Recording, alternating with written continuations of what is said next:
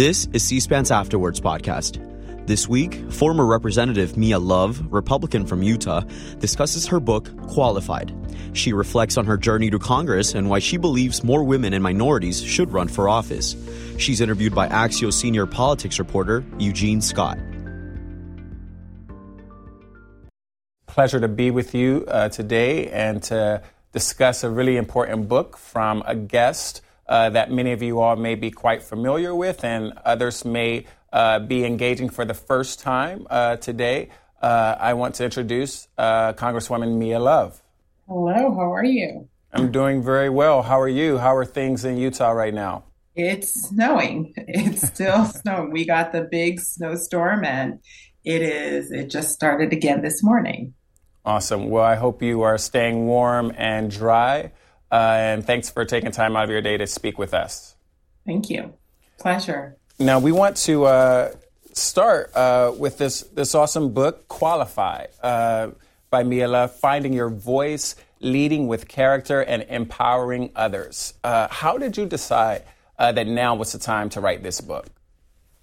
Well, I just felt like now, especially because I'm not a member of Congress any longer, I just felt this sense of being just unshackled. Un, I, I didn't. I could say whatever I want to, and um, I didn't have to worry about a reelection. That I could let people know who I am and why we need now more than ever members of Congress that are going to lead with character.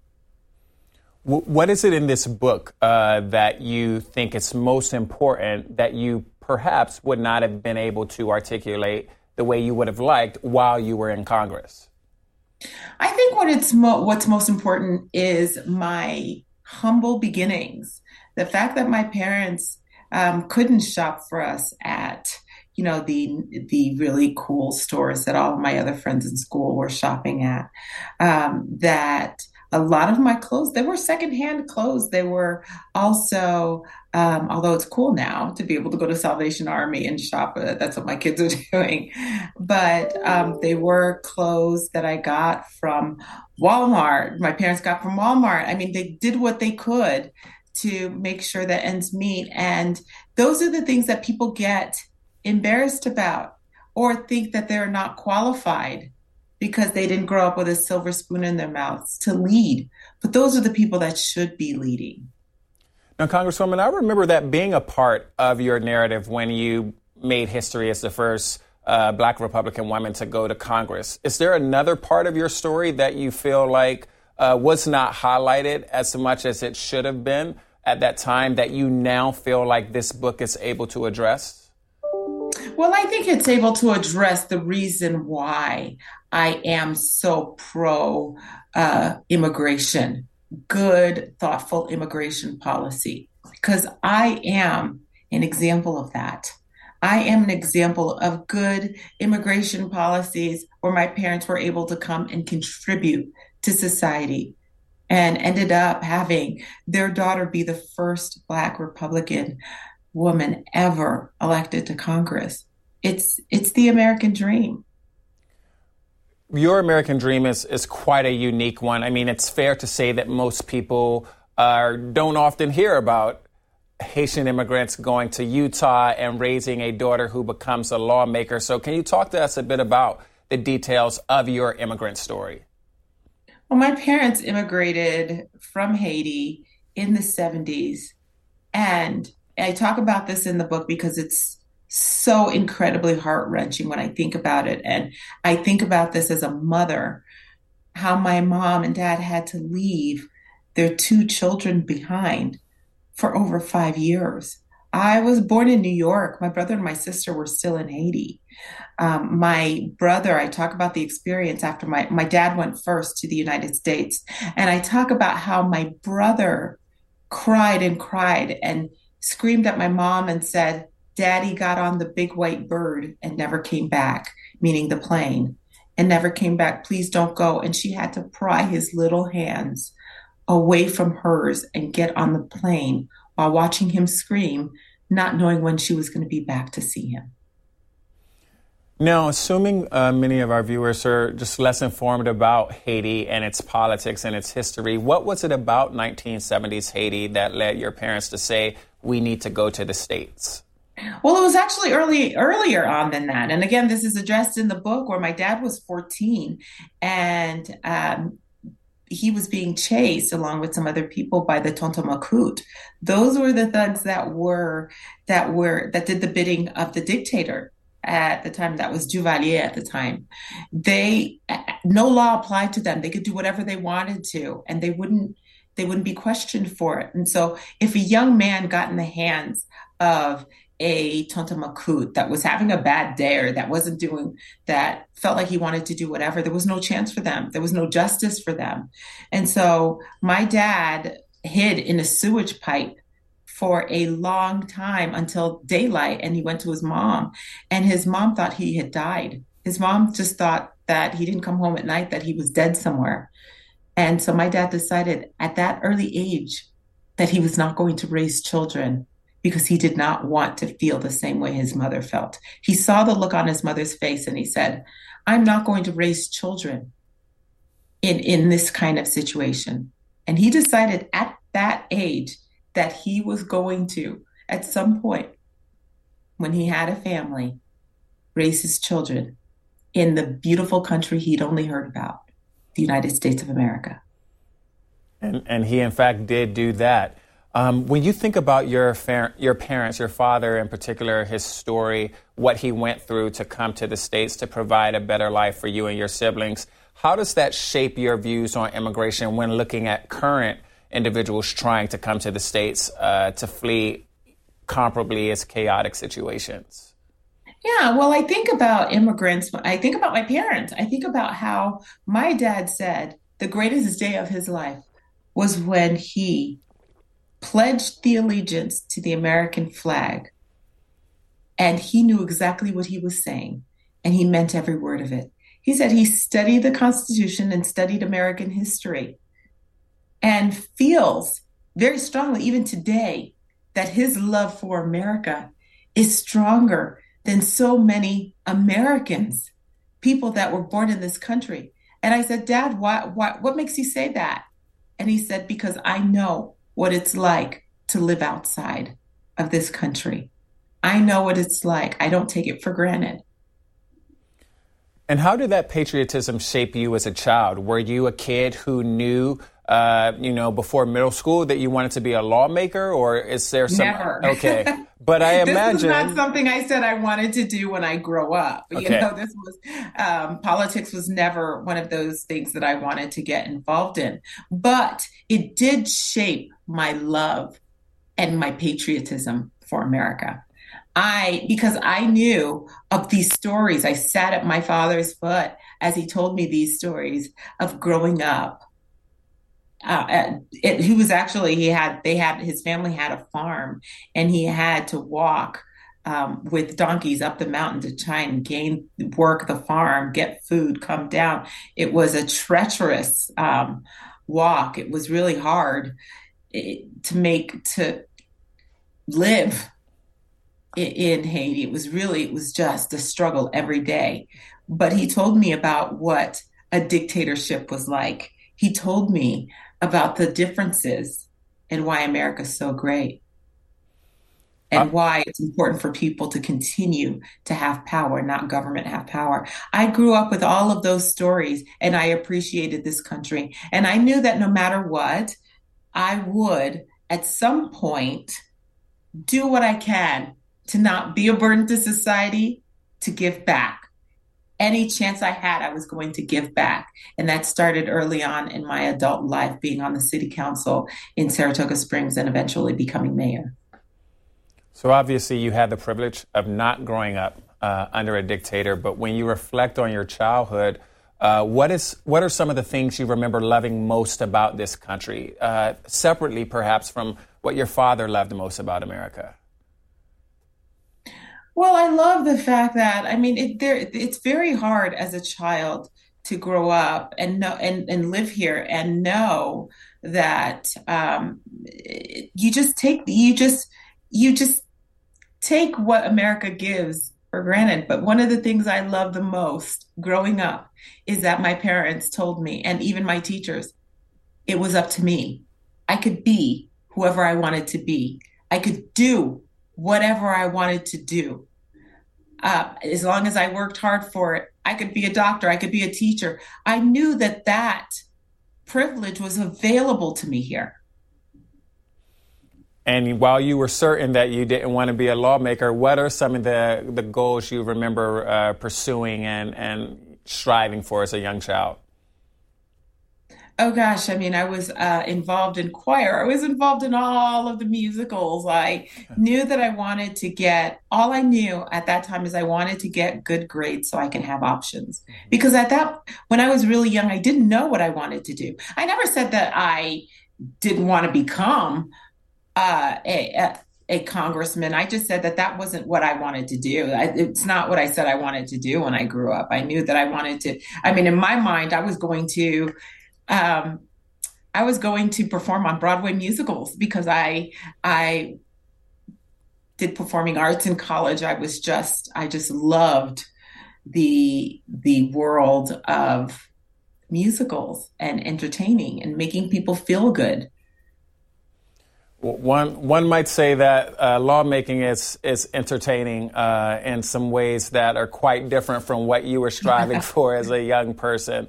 Uh, but you did find your way to the halls of Congress and, and had a memorable impact uh, in terms of history making and also in terms of helping people rethink what an American looks like. What what do you think of when you think about the impact you had uh, in Congress retrospectively?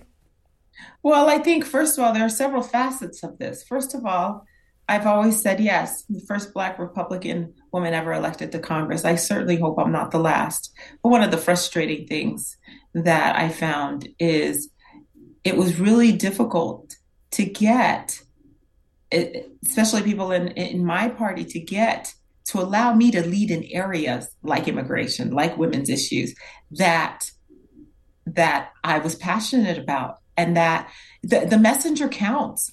When you're sending out a message, people that you're trying to speak to need to feel like you relate to them, you understand them. And that's one of the things that I continue to tell even Kevin McCarthy today and all of the and, and the GOP leaders today is the messenger counts. And we have to put forward people who are who can deliver that message so it resonates to the ones that we want to speak to. I mean, it's just I that that impact. I hope I'm not the last. The impact also is that you don't have to be an attorney graduated from Harvard. It's, and I try to try to really emphasize this in this book that your experiences, especially the humble ones, your your um, the things that framed your life, and as long as you are leading by the content of your character, as long as you are leading by who you are and what you believe in, those that's what really matters. That's what really that's what leaders should do, and that's who leaders are. There's been long it's concern. Not comfortable. I'm sorry I interrupted you. You were talking about it not being comfortable. It's not comfortable. It's not comfortable all the time. I mean, you've got so many people that are expecting you to say things a certain way, do things a certain way. But when you lead by character, you know right from wrong. You stand up for the things that are right and you and you call out the things that are wrong. And you and it's at the end of the that's what we need. I joined the Congressional Black Caucus. I was the only Republican in the Congressional Black Caucus because I had a motto. I said leaders put themselves in uncomfortable positions or situations and get comfortable there it was uncomfortable for me to be the only Republican there. And I got really comfortable there because I made friends and I found people that I love dearly to this day that I call my brother or sisters because we found things that we can work on together. You talk about that experience a bit in the chapter uh, in your book uh, titled Good Trouble. I, am paraphrasing it, uh, but I remember that phrase being in the chapter title uh, because it's a nod to an iconic uh, saying from the late Representative John Lewis, who I know you had the privilege to serve with. Can you talk a bit more about uh, your time as the only Republican in the CBC and why you may think it's important and valuable for current Republicans, black Republicans in Congress, to attempt to join this really influential caucus? Yeah, and you know, and, and, it's just not like I said. A lot of people said, "Don't do it, Mia. It's not going to be. They're not going to like you. It's not going to be comfortable. Your policies do not align. You know, just stick with the conference." Well, I, I was in the conference, the GOP conference, but then I decided that maybe I would just take a chance and join.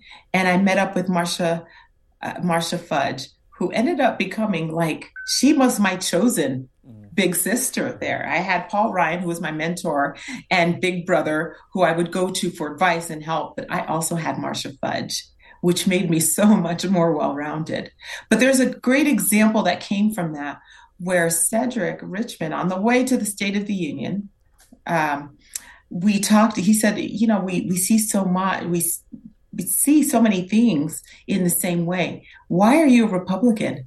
I said, because of the stories that my dad would tell me about why it's important that people have power and that we don't centralize power and dictators and people who are able to have too much power uh, in the highest levels of government is so bad for the united for people and i also said that um, being a mayor a city council i found that the most efficient the most uh, effective solutions are found at the most local level. I was able to address issues very quickly.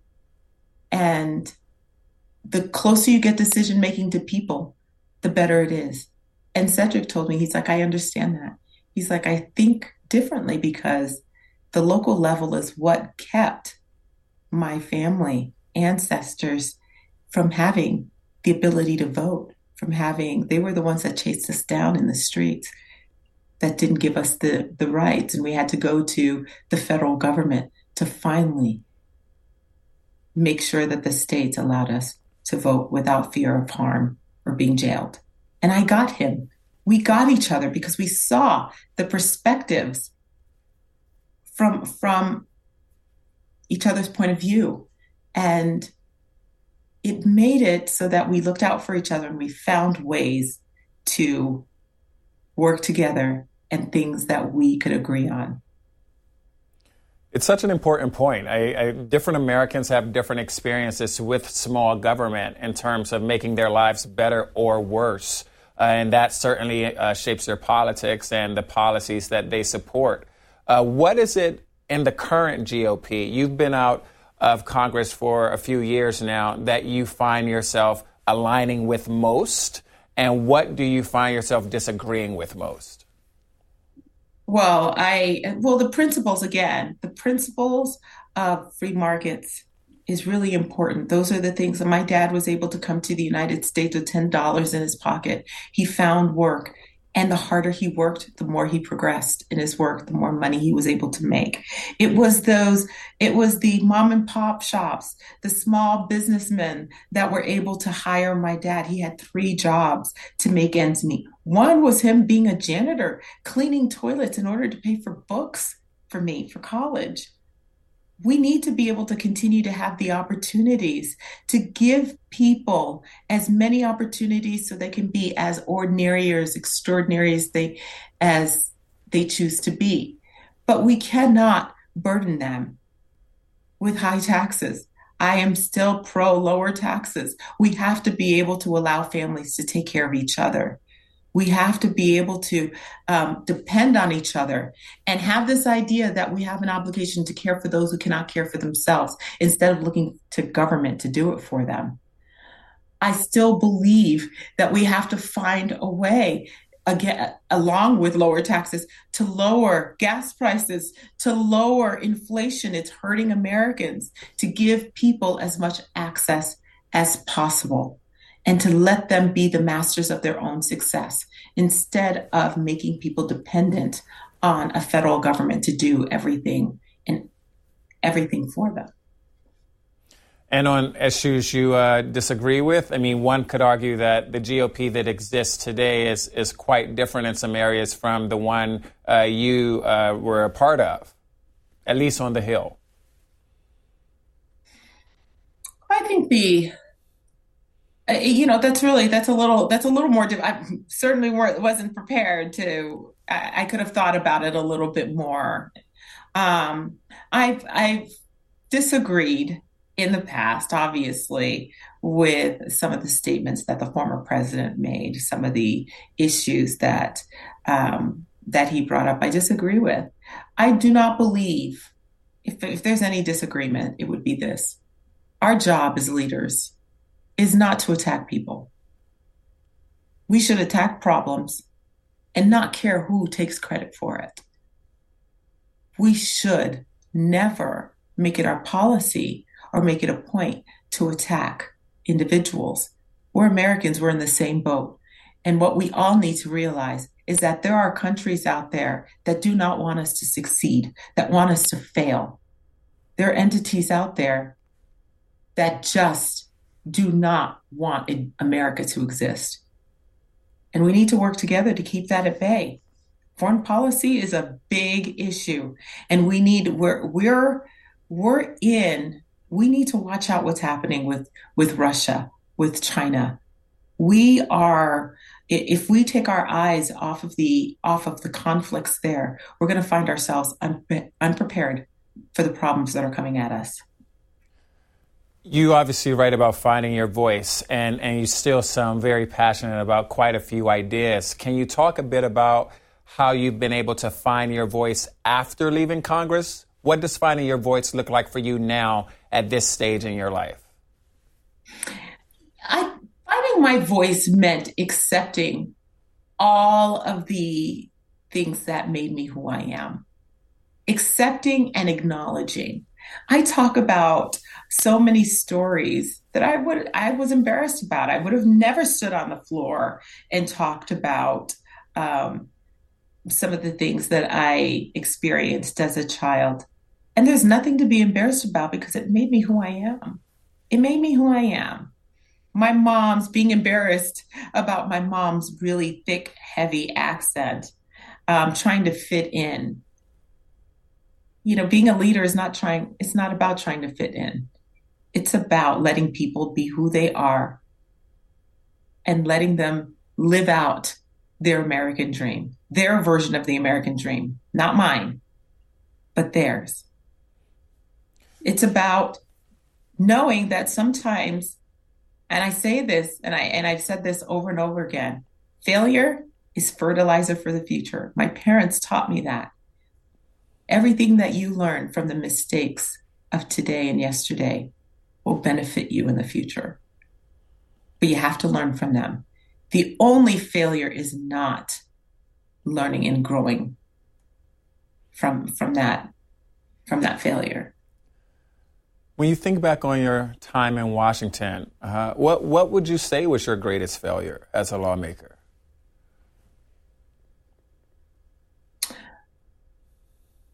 I would say my greatest failure is not speaking up enough or more. Speaking up enough or more. I always felt like I needed to wait my turn, wait till I'm called upon, wait till I'm. That would be my biggest failure. I could have spoken up and out more. And what would you have said? Well, there's a lot to say. It depends on the moment, right? Yeah.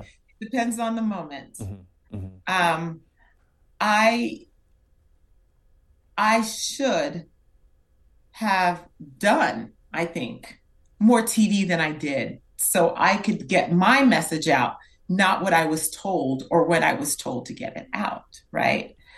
I feel as if I should have done more that way what I would have said, I would have spoken out more about immigration. I would have spoken out more about some of the great things that I was working out. And I always thought to myself, I shouldn't, t- I mean, I shouldn't boast about, about the things that I've done. I always look down upon that. And I should have spoken up. I was, I authored a bill called the STOP Act, Stop Taxpayers' Obligation to Perpetrators of Sexual Harassment.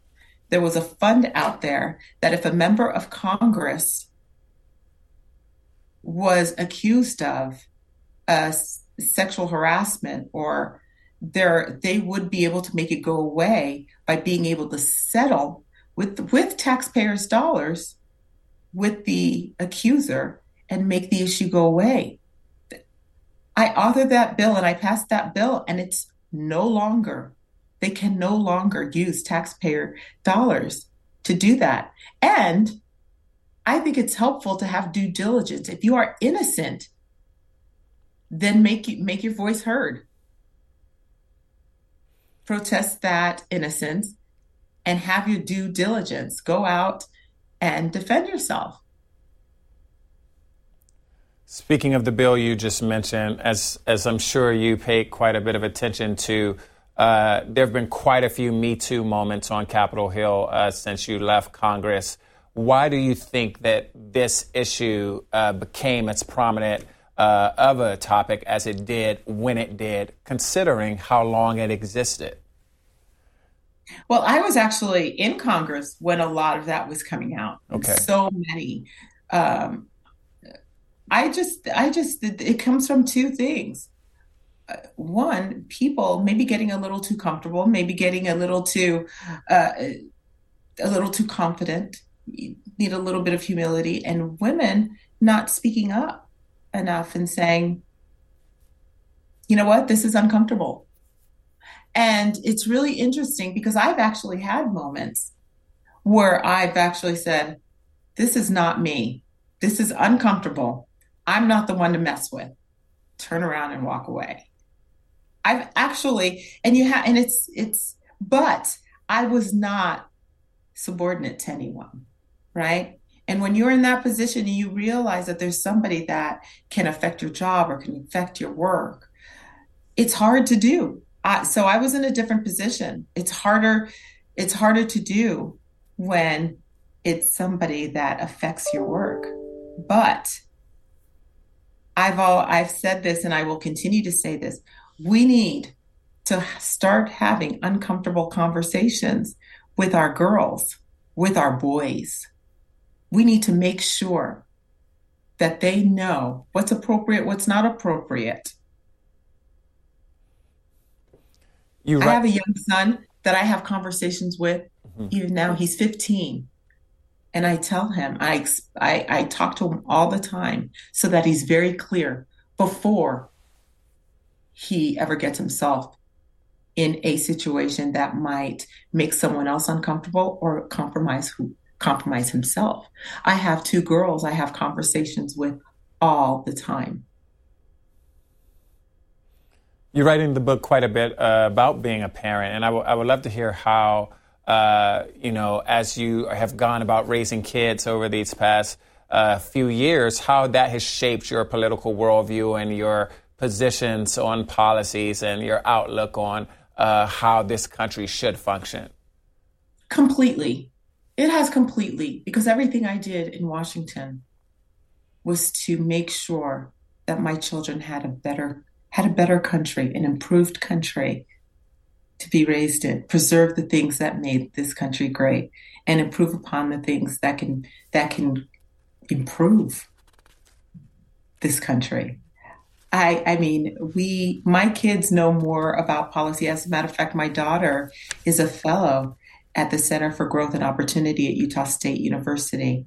She writes policy research, not from a political standpoint, not from a Republican, a left or a right standpoint. She just uses data to talk about why immigration is good for the US economy, why it's good for us as a country and as a people. And it's, I mean, I just, I love the fact that she's doing that and that my being involved has made my kids realize that they have to be involved. They have to stand up. They have to make their voice heard, or someone else inferior to them is going to do it for them. But no, uh, no political ambitions have been vocalized yet there with your For kids? my kids? Yeah. They also saw the bad. They also Yeah. saw the ugly. They also saw that. You Yeah. can't even, I had to turn off social media several times just because people can be so cruel. They can, they can be. And, and another thing that this book does is it talks about who I am authentically instead of letting somebody else tell people who I am. There's a lot of that that goes on when you're a member of Congress. Oh, she's this. Oh, she's this. She's not really black. She's, or else she wouldn't be GOP or she wouldn't be saying these things.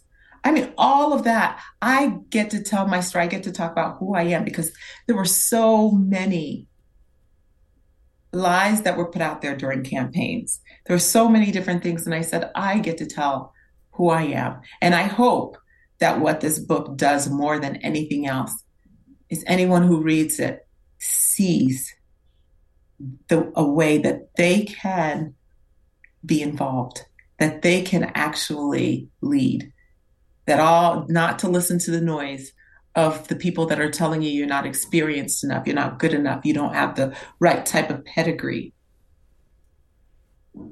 That they could they could lead, and that the thing that qualifies them is their character. What What is the biggest misperception about you that you feel like you were able to clear up in this book? There's this idea that because I'm a black female, that I should have, I should be a Democrat or I should be this or I should be that. And um, I never, and I, and I hope people understand this. Don't allow anyone to ever put you in a box. I went to Chicago once. Um, I was speaking to a group, University of Chicago, speaking to a group of aspiring attorneys. And again, I was told, Mia, don't go these people are Obama people and they will hate you and they will boo you out of there. I mean, you go into universities, um, it was just, they were like, it's not a good time for you to go, don't do it. And I remember I told my story. I spoke about who I am and what I believe in. And one young lady stood up and she said, I don't understand how you could be on the wrong side of the fence. You could be a black female, how you could be a Republican living in Utah being a member of the Church of Latter day Saints, of Jesus Christ, of Latter day Saints, Mormon, or LDS. How could you be all these things? And I said, I am all these things because I refuse to fit a mold that society tells me to fit into, a mold that they say, this is where you belong. This is what you should think. This is how you should think. And I said, if Martin Luther King didn't stand up to government and say, that we are not second class citizens. You would not be here today. He didn't fit this mold that, that government wanted to fit him into. He didn't fit this mold. He said, I am much more than that. I said, Don't take my policies. I don't want you to take my policies and believe my policies and run with it. What I want you is to preserve your right to think for yourself and to have your own thoughts for you yourself and your family that's what I want. You are here because you're a human being that deserves to be here, and you're working for your right to be an attorney and to be whoever you want to be, to be as extraordinary or as ordinary as you choose to be. Your point about not fitting uh, in a box uh, because of your gender or your ethnicity, it's one that is frequently made uh, by former South Carolina Governor Nikki Haley, and and we hear also from uh, Senator Tim Scott from South Carolina also making that case quite a bit, and and I think we'll hear that point uh, just resurface on these campaign trails next year. Um, as the GOP seeks to figure out who is going to nominate, who they're going to nominate heading into 2024. Do you feel like, uh, since you left Congress, that your party is more welcoming uh, to more people of color, to more women, to more individuals who are less likely to be uh, defined in a traditional way uh, when we start thinking of Republicans? I think whole as a whole, that's what our that's what our principles would suggest. I think as a whole, yes. I think there are certain individuals that um, do not represent the best of what we believe in. I mean, you do look at people like Nikki Haley and like Tim Scott. Um, you look at, gosh, I served with Will Hurd and Carlos Curbelo. Um, I, we used to have this joke, as a matter of fact, when there were people in the gallery and we were on the floor and we were talking together, I, I would say, we need to disperse. We can't be held, we can't sit in a clump and talk together. We need to, we need to look, at least from there, more diverse. We need to disperse. And um, I have always encouraged um, and, and want, I want us to, to make sure that we're being as open and and diverse as possible. Because the policies that I believe in, that I subscribe to as a member of the GOP, are good for everyone, are good for minority families, are good for you name it. That's why, again, I am so, I'm such an advocate of immigration policies because if we're not setting up good immigration policies, we can either set those policies up or things can happen to us as we see on the borders today. We see the horrible things that happen on the borders, people being left under bridges. Um, I was I was heartbroken when I saw how the Haitian people were being treated as they were trying to get get their piece of the American dream. It was horrible. We need to have some policies. It's in our Constitution, Uniform Rule of Naturalization, Article 1, Section 8. That means that we have to have a uniform rule of a way in. Those things i mean you, you watch that i mean those are the i was incredibly passionate about those things because they they it's who i am and you're still incredibly passionate about it, obviously. And I would love to hear your thoughts on the, the main thing you believe uh, the Biden administration is getting wrong when it comes to immigration right now. They're not addressing immigration policy at all. They had the House, they had the Senate, and the White House. That was a perfect time to see what they could put forward, what they could put forth. And nothing was done. Nothing was done. We are our children are being killed by fentanyl every day that's coming in across the border. I, I, just, there is, I was on financial services and over terrorism and illicit financing. I was also over human and sex trafficking um, in the United States and how that was happening I mean, we have a responsibility to make sure that that is not happening at our borders, but but it is. People are doing some horrible things and bringing children in to being trafficked for for the purpose of trafficking. It's it's just unacceptable. You are obviously passionate about children. You speak about uh, the youth quite a bit. What type of advice uh, would you give to other new lawmakers who are trying to balance being a representative and raising kids in this country at the same time? Just remember what you're doing it for and who you're doing it for. I did. I, I every policy I thought about my children all the time and what country they were going to be left with, and that includes another thing that I agree with with the GOP is that we need to do something about our out of control debt and spending. There's no way. I mean, you can't even get your arms around it, but you have to start. You have to start. Even if it means that we have a balanced budget in 20 years, we have to start. We cannot leave our children with this with this type of burden. What would I tell our children? You asked me a question, I got off track.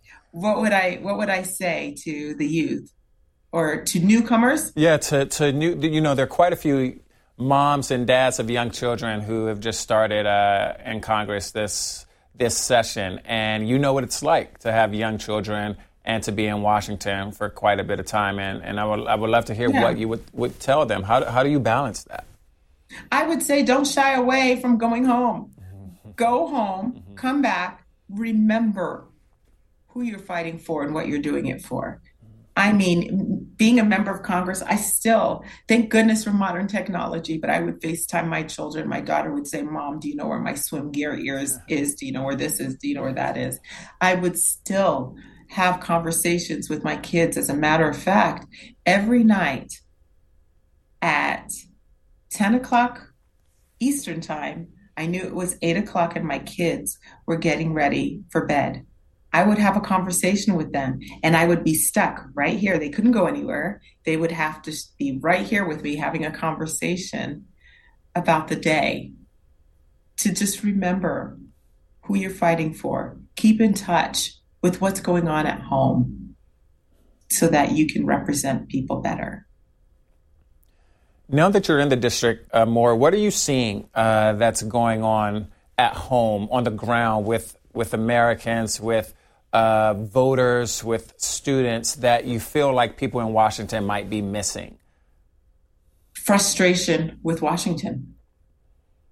Frustration with Washington. People's lives aren't getting any better. My kids are watching adults on TV be absolutely horrible to each other, things that aren't getting done. Also, there are there are so many people. I mean, the Biden administration, and I'm with him on this. I wish he would do something, but the Biden administration talked about the noble cause of eradicating cancer, of um, just doing everything that they. But, but I've seen no movement. They also promised doing something on immigration, and I've seen nothing. Just fr- I'm frustrated, just like people are frustrated because they're like, where are all these promises? Instead of the promises being kept, we're seeing still gas prices are still high. Inflation, not, I mean, the what we're getting in terms of what we're getting in paychecks, not matching what the the the rise of inflation.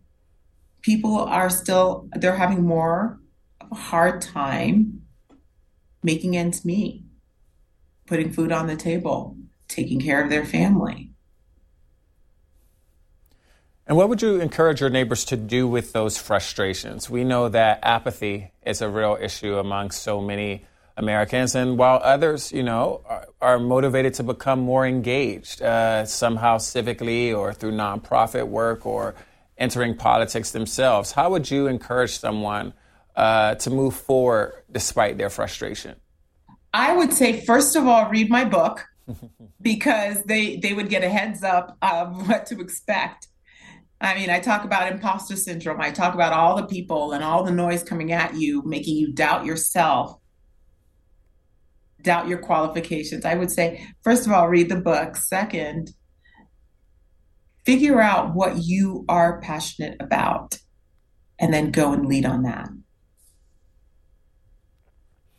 I would love to hear how you overcame your own imposter syndrome and, and where you feel like those origins came from. I think that there, I think it's something that women experience a lot of. Um, so I, I, I, just I, I'm not really sure where it comes for, from, but it, I think it's just history, not women not being in positions of leadership. All of those, I mean, you start to you start to doubt whether you can. If they couldn't, well, could I? Now we need to have women that are women that actually are in leadership, that are CEOs, so that instead of if they couldn't, could I? are you that are saying they could, so so can I. They could, they did it. I can do it too. And what is it that you think you can do now uh, that maybe you didn't think you could do before you got to Congress? What are you focused on now, goal wise? Well, I'm I'm still focused on. I mean, it's it's. I'm still able to speak on policy, have a different opinion. I'm I'm a political commentator on CNN. I'm able to get on and have an authentic opinion, a diverse opinion, so that people can make an informed decision. I'm still working to give people access to information and encouraging Americans to be involved, to stand up and get involved in what's happening in our country. And are you finding that to be something uh, that's easier now that you're outside of Congress, or are there new challenges you find yourself facing? I'm not. The challenges, I mean, there's still, again, um, I think that there are, the, it's actually a little easier. It's a little easier because I am now asked my opinion. I don't necessarily have to solve them. As a member of Congress, you have to offer a solution. And I mean, even though I still offer a solution, it's just not going to be scrutinized as it was when I was a member of Congress. So I can still, it's a little easier that way. As someone who covers lawmaking, one of the things I'm very aware of uh, that make offering solutions quite difficult is that this this is a huge country. It's incredibly diverse, lots of issues, lots of people impacted differently by these issues. Uh, and finding solutions that work for all of them isn't an easy task. As someone who was tasked with finding solutions, what did you find to be the most difficult part about that process? It's the what I found is that there there are some solutions. The problem is that there are some issues that are used as wedge issues by the political side of, of both sides of the party, right? So you've got the NRCC, you've got the DCCC. Those, it, it's about winning and less about solving the problems. And how can people pivot in Congress from focusing on winning? Uh, to actually finding solutions uh, to people's problems? Like, what did you find to be most effective when you were centering solutions and the people impacted by them?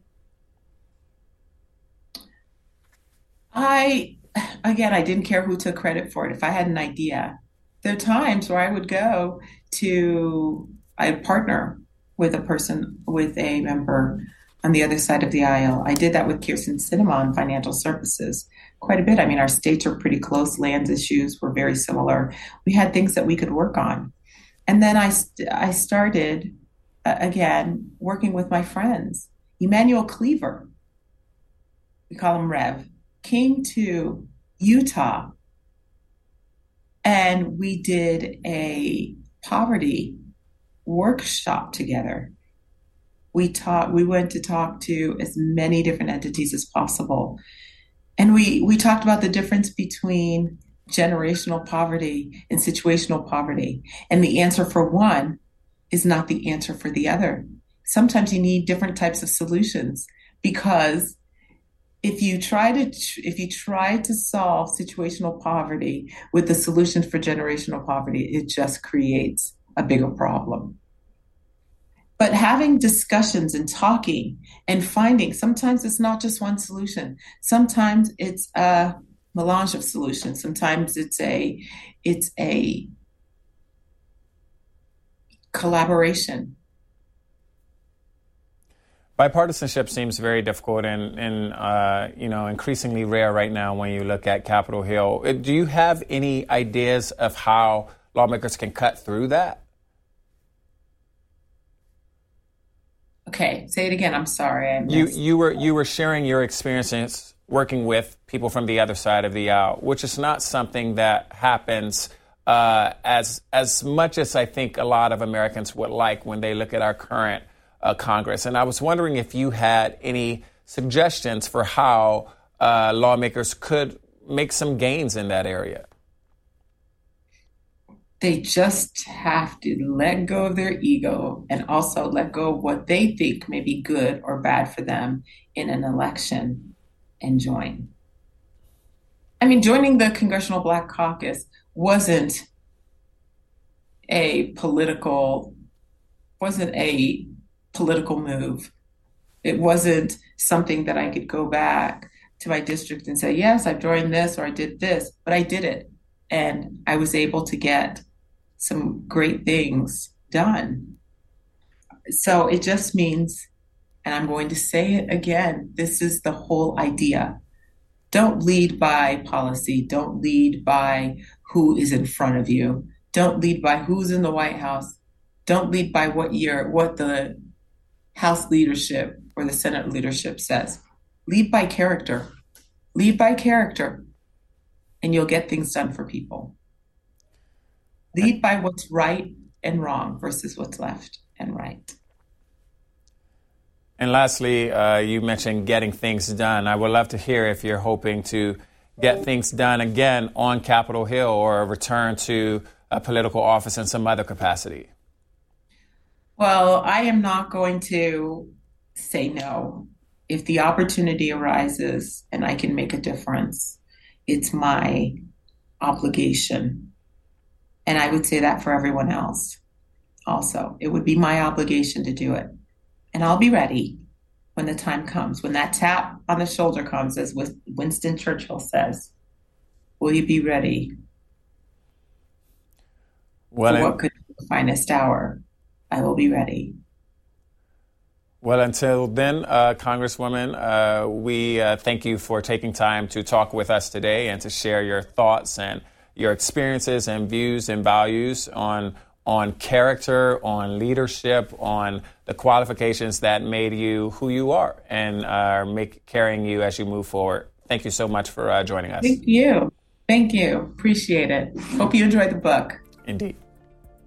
Thanks for listening to this week's After Words podcast. If you enjoyed this podcast, listen to C SPAN's podcast about books.